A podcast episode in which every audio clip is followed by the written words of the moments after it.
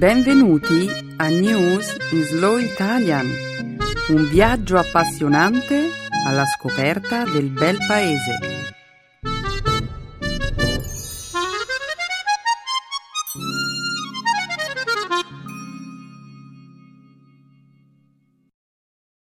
Oggi è giovedì 26 novembre 2014. Benvenuti a una nuova puntata di News in Slow Italian. Ciao a tutti e ciao Benedetta. Ciao Emanuele. Benedetta, quali sono le caratteristiche di un buon regalo di Natale? Beh, un buon regalo dovrebbe essere interessante, originale e duraturo. Hmm, interessante, originale e duraturo. Sì, sì, sì, sì. Eh sì! Ah, hai già un regalo in mente? Di che si tratta? Indovina. No, io non sono brava a indovinare queste cose. Inoltre ci metto sempre delle settimane per farmi venire in mente delle buone idee per i regali di Natale. Allora, Benedetta, oggi è il tuo giorno fortunato. Ti parlerò di un regalo interessante, originale e durevole. Allora, di che si tratta, Emanuele? News in Slow Italian. Oh, sono caduta di nuovo nella trappola. Avrei dovuto immaginare che l'avresti detto. Anche se lo devo ammettere, la tua non è una cattiva idea. Farò questo regalo ad alcuni miei amici che stanno imparando l'italiano. Grazie, Emanuele. Prego, consultami pure quando hai bisogno di idee fresche ed originali. Certo. E a chi altri potrei rivolgermi per avere delle idee originali. Ma diamo inizio al programma. Oggi commenteremo il verdetto di un gran giurì che ha deciso che non ci sono prove sufficienti per incriminare l'agente di polizia che lo scorso 9 agosto a Ferguson, nello stato del Missouri, aveva ucciso a colpi di arma da fuoco un adolescente nero disarmato. Commenteremo inoltre una recente dichiarazione del presidente turco, il quale ha detto che le donne non possono essere considerate alla pari degli uomini.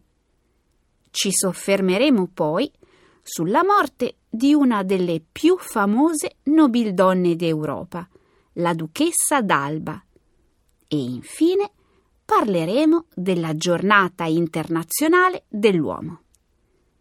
Continueremo poi il nostro programma con un dialogo grammaticale ricco di esempi. Oggi presenteremo una panoramica sulla forma positiva del modo imperativo.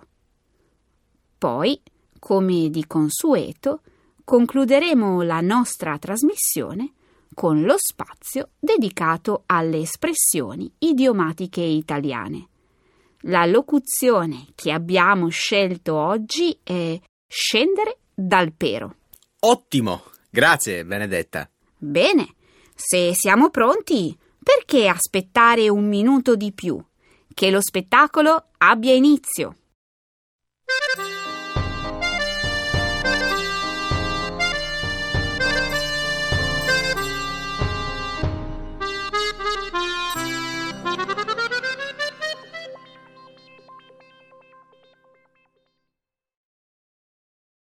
Scoppiano violenti atti di protesta in seguito alla decisione di una giuria di non incriminare l'agente di Ferguson. Un gran giurì ha deciso lo scorso lunedì di non perseguire penalmente l'agente di polizia Darren Wilson per aver ucciso a colpi di arma da fuoco Michael Brown, un adolescente afroamericano disarmato, dopo un diverbio avvenuto a Ferguson, nel Missouri, il 9 agosto scorso. La giuria ha deciso, sulla base delle prove disponibili, che Wilson ha avuto ragionevoli motivi per sparare a Brown e non ha quindi commesso alcun reato. Dopo la pubblicazione del verdetto, la famiglia di Brown ha rilasciato una dichiarazione. Siamo profondamente delusi dal fatto che l'assassino di nostro figlio non dovrà affrontare le conseguenze delle sue azioni, si legge nella nota. Siamo consapevoli del fatto che molte persone condividono il nostro dolore, ma chiediamo a tutti di esprimere la propria frustrazione mediante azioni che possano produrre un cambiamento positivo. La notizia, tuttavia, ha causato una nuova ondata di scontri che ha richiesto l'intervento della polizia antisommossa. Diversi manifestanti si sono riuniti davanti al Dipartimento di Polizia di Ferguson, scandendo slogan offensivi e lanciando oggetti contro gli agenti. Diversi esercizi commerciali sono stati incendiati e saccheggiati. La polizia ha lanciato fumogeni e gas lacrimogeni nel tentativo di disperdere la folla. La protesta si è estesa a varie altre città degli Stati Uniti, ma la maggior parte delle manifestazioni al di fuori della zona di St. Louis sono state per lo più pacifiche. Io penso che nell'ottica di coloro che protestano, una qualche forma di giustizia sarebbe potuta venire solo con un rinvio a giudizio emesso nei confronti della gente, anche se non c'era la concreta possibilità che Wilson andasse in prigione. Beh, non si può dire che la decisione della giuria sia stata una sorpresa, Emanuele. È estremamente improbabile che un agente di polizia riceva un rinvio a giudizio dopo una sparatoria. Ma almeno un atto di accusa formale avrebbe dimostrato che la vita di Brown contava qualcosa e che la vita delle persone come Brown conta qualcosa. Il fatto che non sarebbe stato emesso un atto di accusa era prevedibile.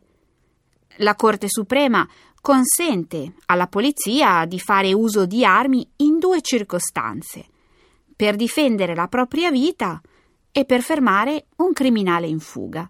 Quindi?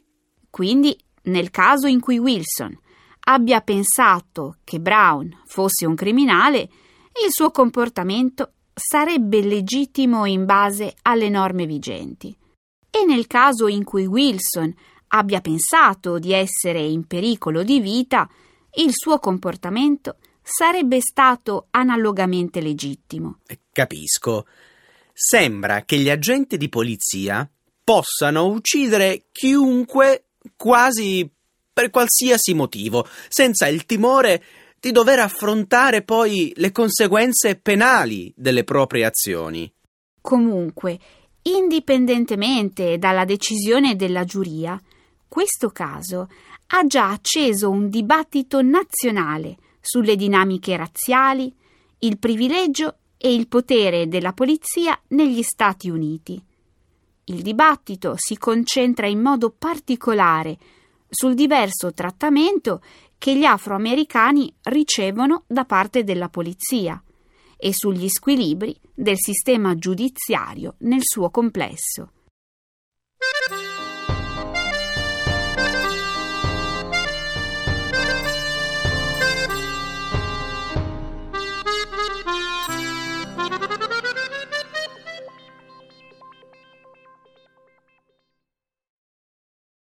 Il presidente della Turchia nega che le donne possano essere considerate alla pari degli uomini.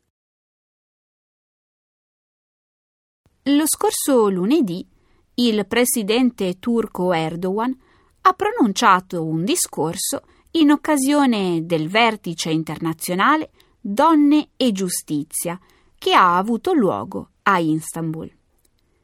Erdogan ha criticato le femministe e il loro obiettivo di stabilire la parità per i diritti delle donne. Le osservazioni del Presidente giungono alla vigilia della data del 25 novembre, che coincide con la giornata internazionale dell'ONU per l'eliminazione della violenza contro le donne. Non si può mettere donne e uomini su un piano di parità, ha detto Erdogan. È contro natura. Uomo e donna sono stati creati in modo diverso. La loro indole è diversa, la loro costituzione fisica è diversa. Erdogan, un devoto musulmano, ha detto che l'Islam ha delineato il ruolo delle donne essere madri.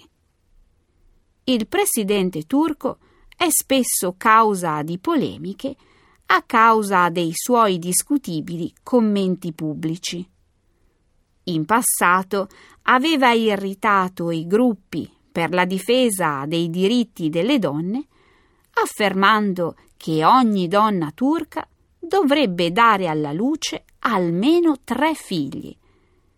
Il presidente ha anche cercato di vietare per legge l'aborto, il parto cesareo e l'adulterio.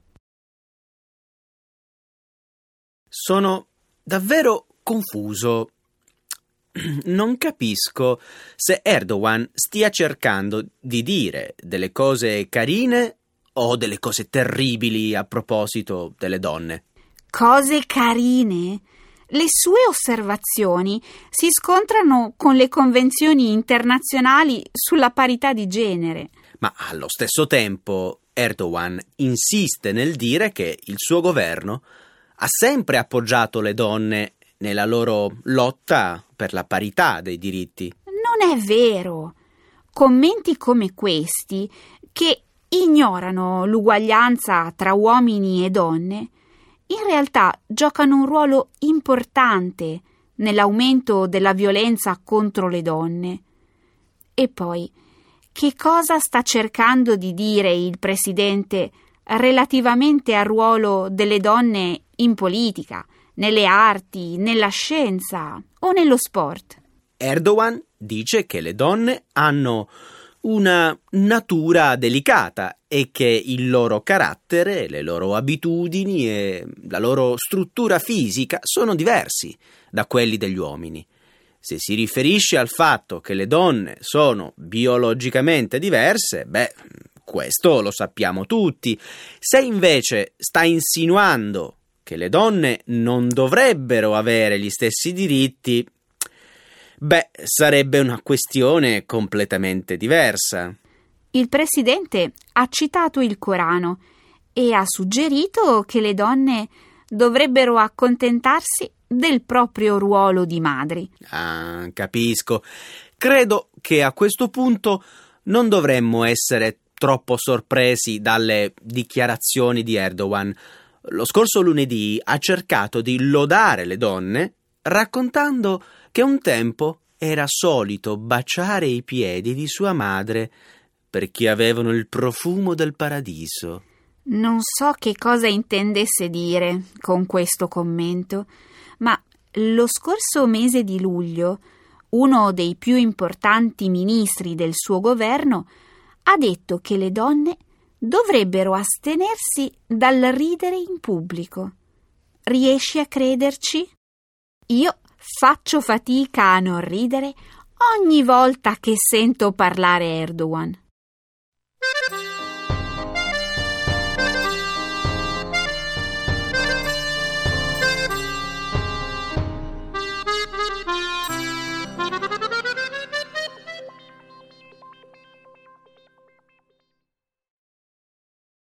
Spagna. Muore la duchessa di Alba. Cayetana Fitz James Stewart, duchessa di Alba, è morta lo scorso 19 novembre all'età di 88 anni. suo marito, Alfonso Diez, di 24 anni più giovane, si trovava al suo capezzale al momento della morte, avvenuta nella residenza di Siviglia, il Palazzo Dueñas, a causa di una polmonite. Centinaia di amici e parenti si sono raccolti venerdì scorso nella cattedrale di Siviglia per rendere l'ultimo saluto alla duchessa durante la cerimonia funebre. Ognuno dei suoi sei figli erediterà un palazzo. La duchessa spagnola era una delle nobildonne più ricche d'Europa. Si calcola che il suo patrimonio ammonti a circa 2,8 miliardi di euro. Cayetana, come veniva chiamata, era discendente diretta del re Giacomo II d'Inghilterra.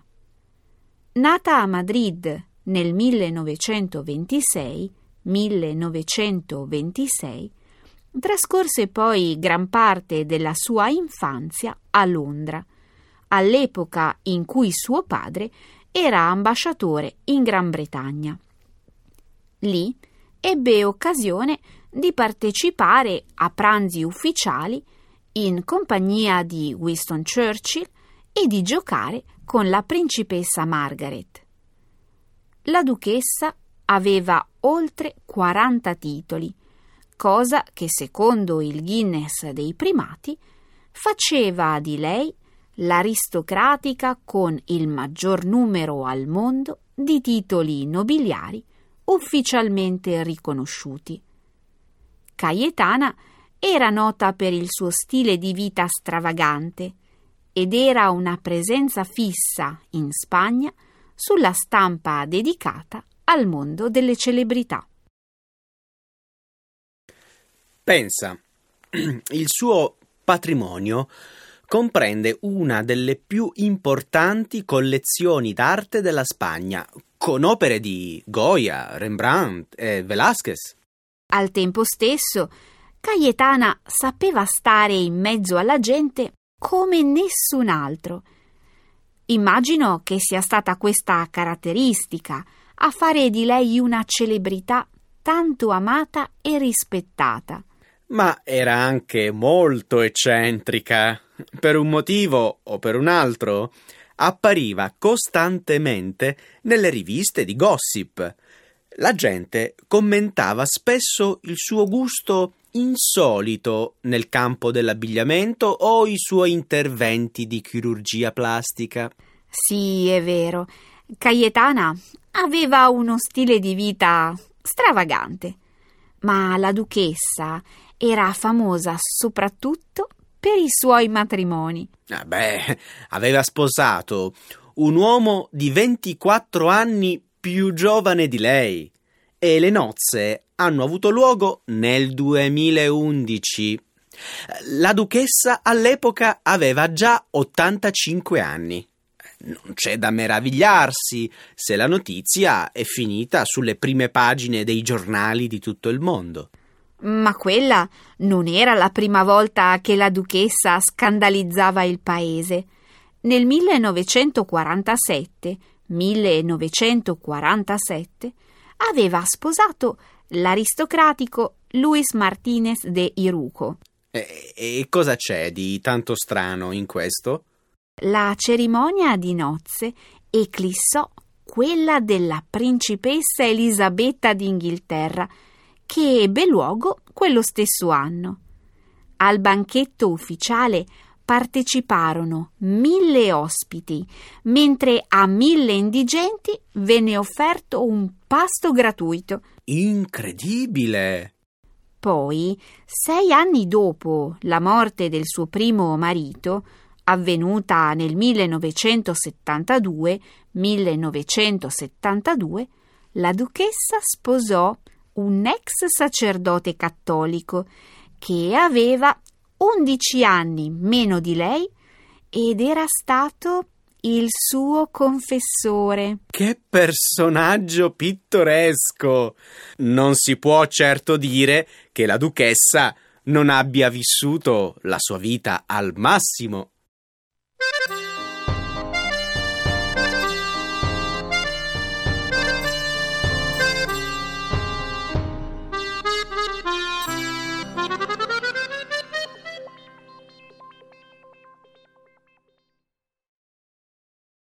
si festeggia in tutto il mondo la giornata internazionale dell'uomo. Lo scorso mercoledì 19 novembre si è celebrata la giornata internazionale dell'uomo.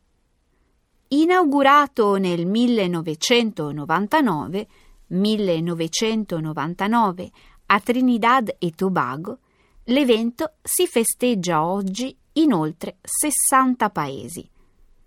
Tra gli obiettivi dell'annuale ricorrenza, la promozione della salute e del benessere degli uomini, il miglioramento delle relazioni di genere e l'individuazione di modelli di comportamento maschile positivi.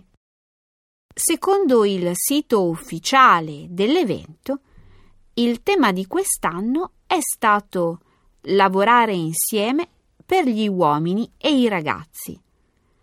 Come affermano gli organizzatori, si tratta di un'occasione per porre in luce le discriminazioni di cui uomini e ragazzi sono oggetto e per festeggiare i successi e i contributi degli uomini alla società, in modo particolare il loro contributo alla collettività, alla famiglia, al matrimonio e alla cura dei bambini.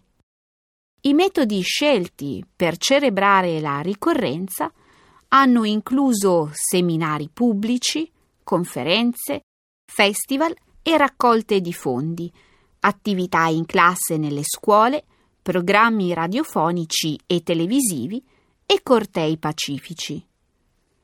Non molte persone sono a conoscenza dell'esistenza di questa ricorrenza, a differenza della giornata internazionale della donna che si svolge ogni anno l'8 marzo e si festeggia sin dai primi anni del Novecento.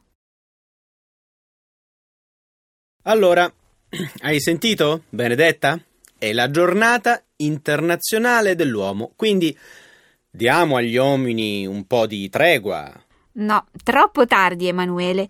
L'evento ha avuto luogo la settimana scorsa. Cosa? E come mai nessuno me ne ha parlato? E come ho fatto a perdermi i festeggiamenti? Probabilmente perché questa festa non interessa a nessuno. La giornata internazionale dell'uomo è una cosa superflua, dato che ogni giorno dell'anno è la giornata dell'uomo. Il genere dominante non ha bisogno di celebrare la sua identità con ricorrenze annuali. Non essere cattiva, Benedetta.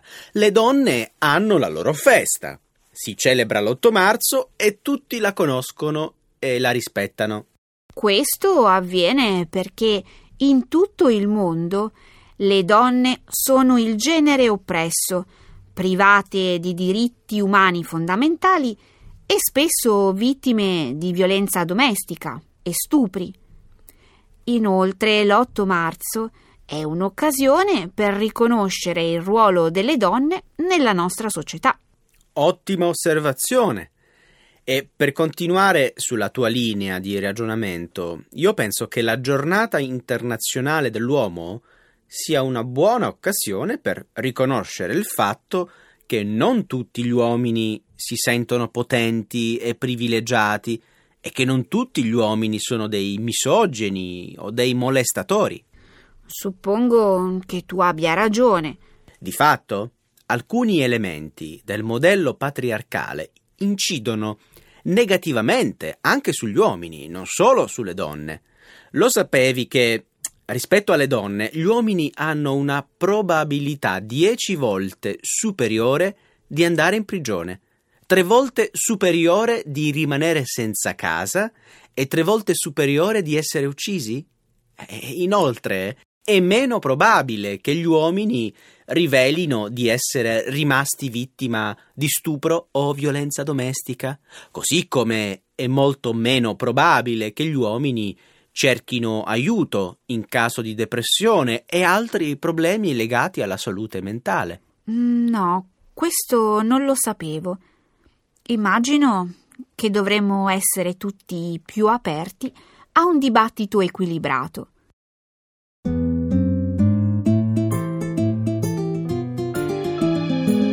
Adesso la grammatica. Per capire le regole di una lingua poetica.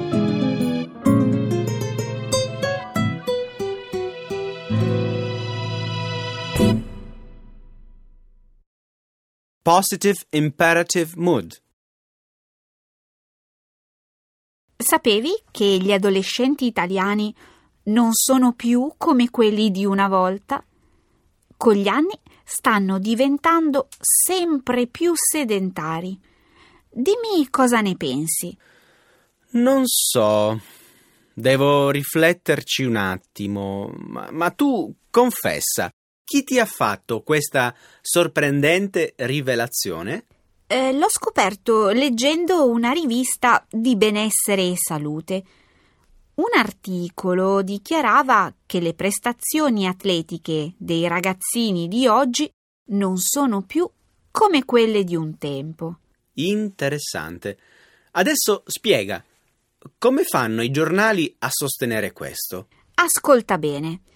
Nell'arco di 40 anni sono state misurate le prestazioni sportive di centinaia di ragazzini su un tracciato lungo 3000 metri. Che mi venisse un colpo. Vuoi dire che in questi anni qualcuno ha avuto la pazienza di raccogliere sistematicamente i tempi di così tanti adolescenti? Sì, e le performance sono calate di circa il 10%.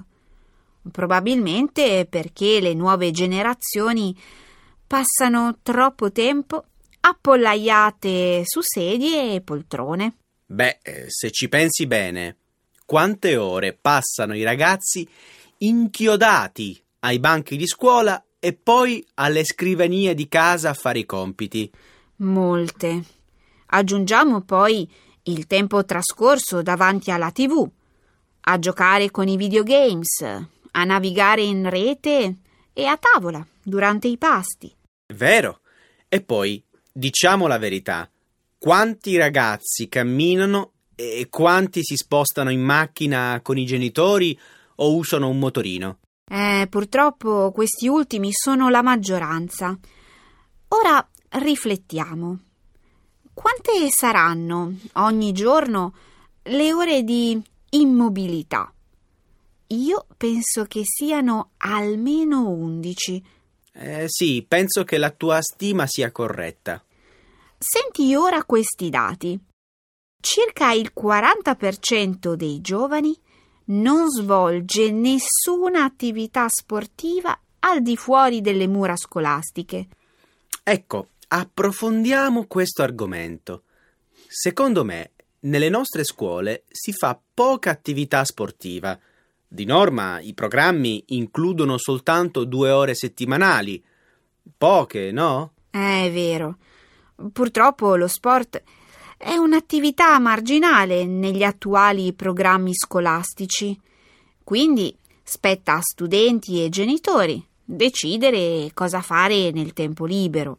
Rispondi a questa domanda. Quanti sono allora gli adolescenti che dedicano tempo sufficiente all'educazione fisica? Non molti. Secondo alcuni studi, infatti, soltanto il 30% degli adolescenti dedica più di 4 ore alla settimana allo sport. Proponiamo una cosa. Non sarebbe bello se le scuole offrissero una vasta gamma di programmi sportivi in modo da coinvolgere tutti gli studenti? Mm, non saprei. Dimmi tu. Eh, secondo me sì. In questo modo anche gli studenti più pigri avrebbero un incentivo a svolgere attività fisica e quindi a socializzare. Sì, in effetti la tua è una buona idea. I medici inoltre dicono che se si è molto attivi sin da piccoli è poi più facile da adulti continuare a fare sport. È vero, sono d'accordo, ma scusa l'interruzione, continua pure. Il consiglio che i medici danno ai genitori è quello di invogliare i propri figli a dedicare allo sport e al movimento almeno un'ora al giorno. Di fatto è così che si sconfiggono i problemi che la sedentarietà può causare, come l'obesità e le malattie cardiovascolari. Vero. Vogliamo che le nuove generazioni siano migliori di quelle del passato? Allora insegniamo ai ragazzi a prendersi cura della propria salute con il movimento. Io sono d'accordo con te, ma gli altri che ne pensano? Ecco le espressioni, un saggio di una cultura che ride e sa far vivere forti emozioni.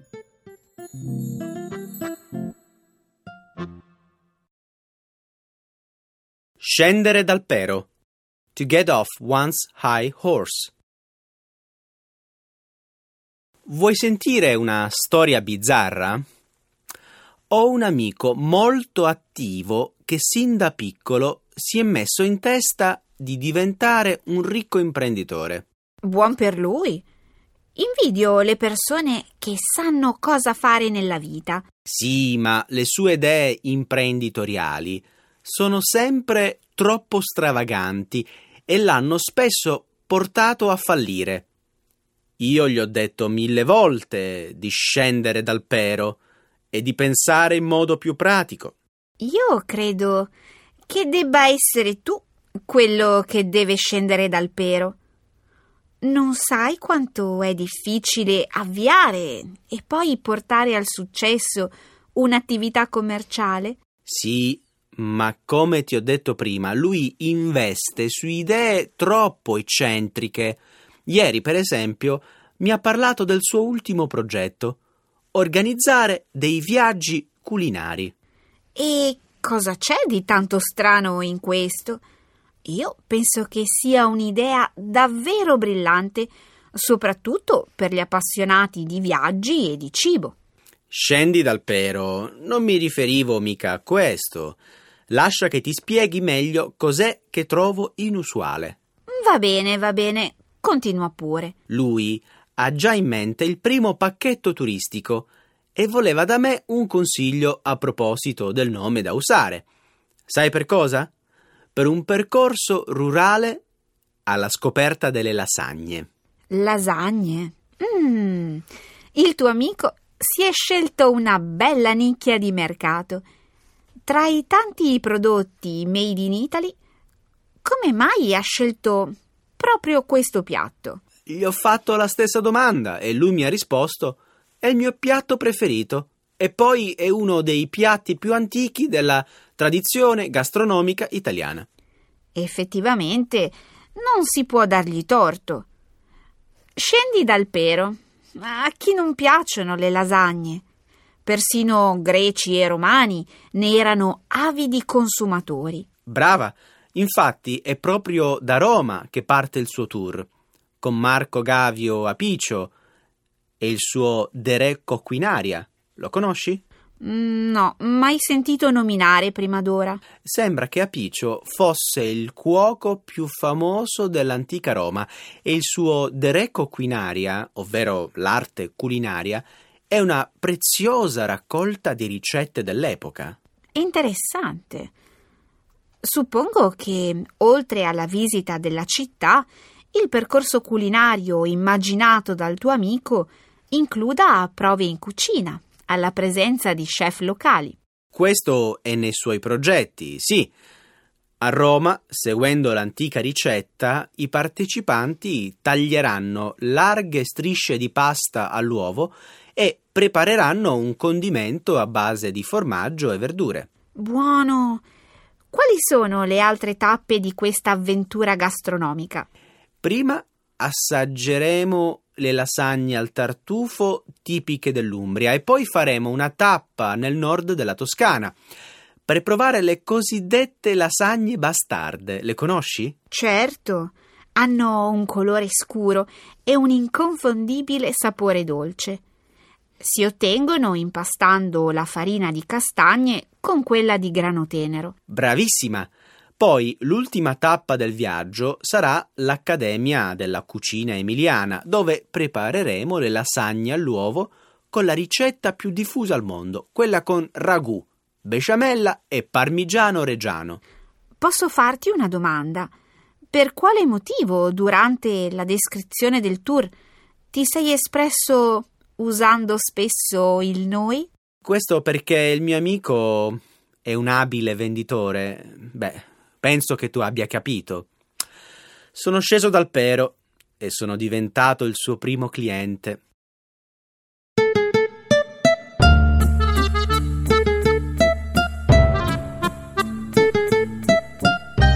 E anche oggi, Emanuele, il nostro tempo è finito, ahimè. E sì, dobbiamo salutare anche i nostri ascoltatori americani che festeggiano la festa del ringraziamento. Giusto, Emanuele, buona festa del ringraziamento a tutti.